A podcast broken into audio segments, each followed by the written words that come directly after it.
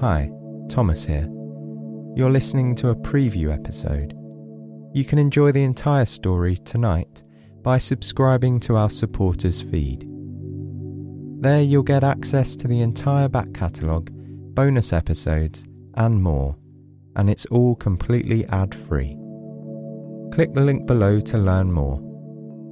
And thank you so, so much. Me and the team really appreciate your support.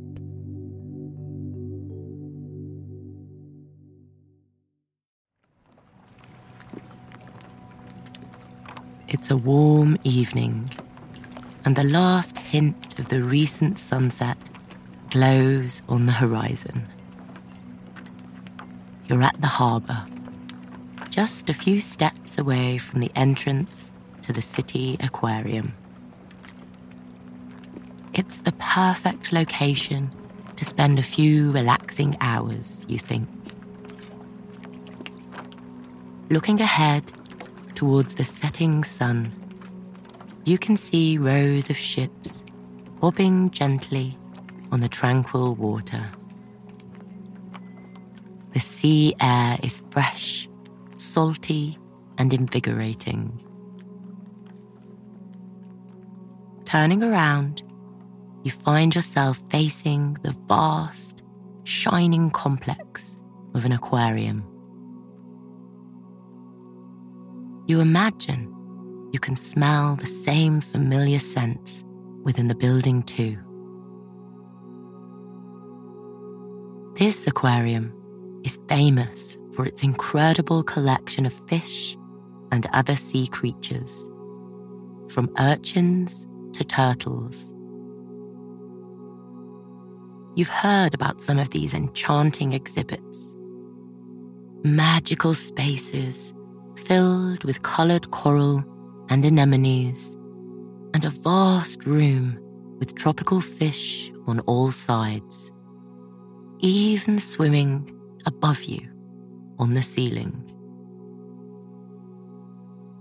You can't wait to experience it for yourself and to see these exotic creatures with your own eyes. Best of all, you're visiting the aquarium after hours.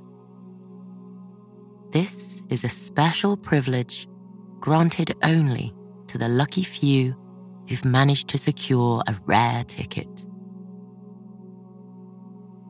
This late in the day, the aquarium is closed to the general public, but the doors are now opening for you and just a few others.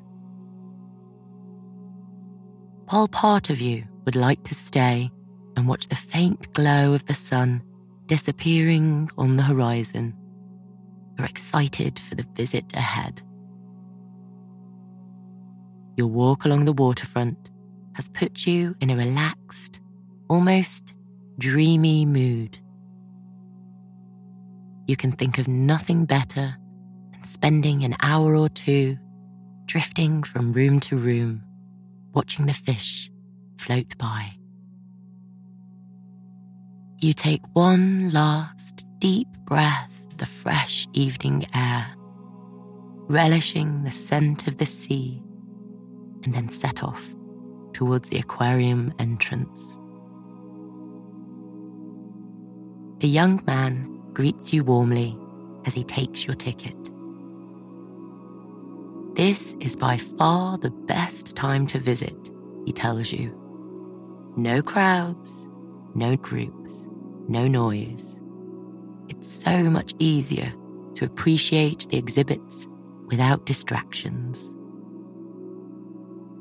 There are no guided tours at this time, but there's an audio guide you can use if you like. He hands you a small blue headset and ushers you into the entrance hall with a smile. Enjoy your visit, he says. You find yourself in a large, dimly lit room with a walkway that winds through a vast sunken tank. While the tank takes up almost the entire floor space, the water is at the same level as your feet.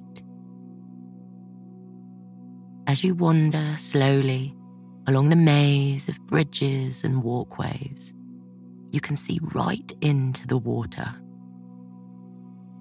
It feels as if you're standing in the middle of the ocean, the most magical sensation.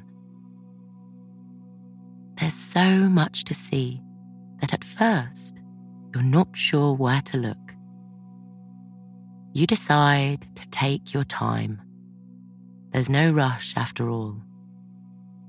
You can walk at an easy pace, stopping whenever something catches your attention.